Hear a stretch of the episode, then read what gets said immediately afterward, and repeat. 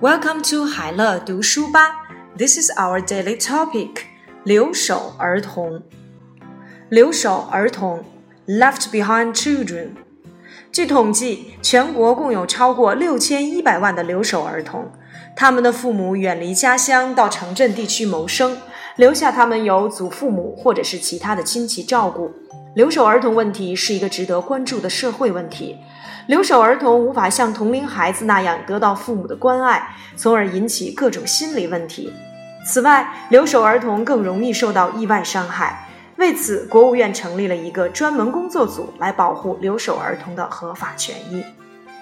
据统计，according to statistics，远离家乡 （far away from home），城镇地区 （urban area），谋生 （earn a living），照顾。take care of，值得关注的社会问题，a social issue worth concerning，同龄，peer，引起导致，result in or cause，心理问题，psychological problem，容易受到，be vulnerable to，意外伤害，accidental injury，为此，to this end or therefore，成立专门工作组，set up a special work team。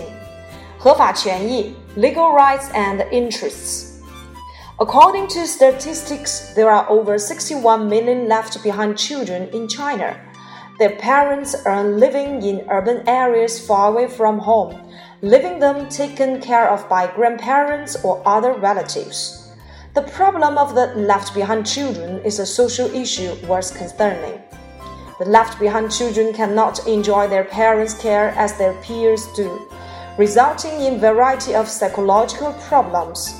In addition, they are more vulnerable to accidental injuries. To this end, the State Council has set up a special work team to protect the legal rights and interests of the left behind children.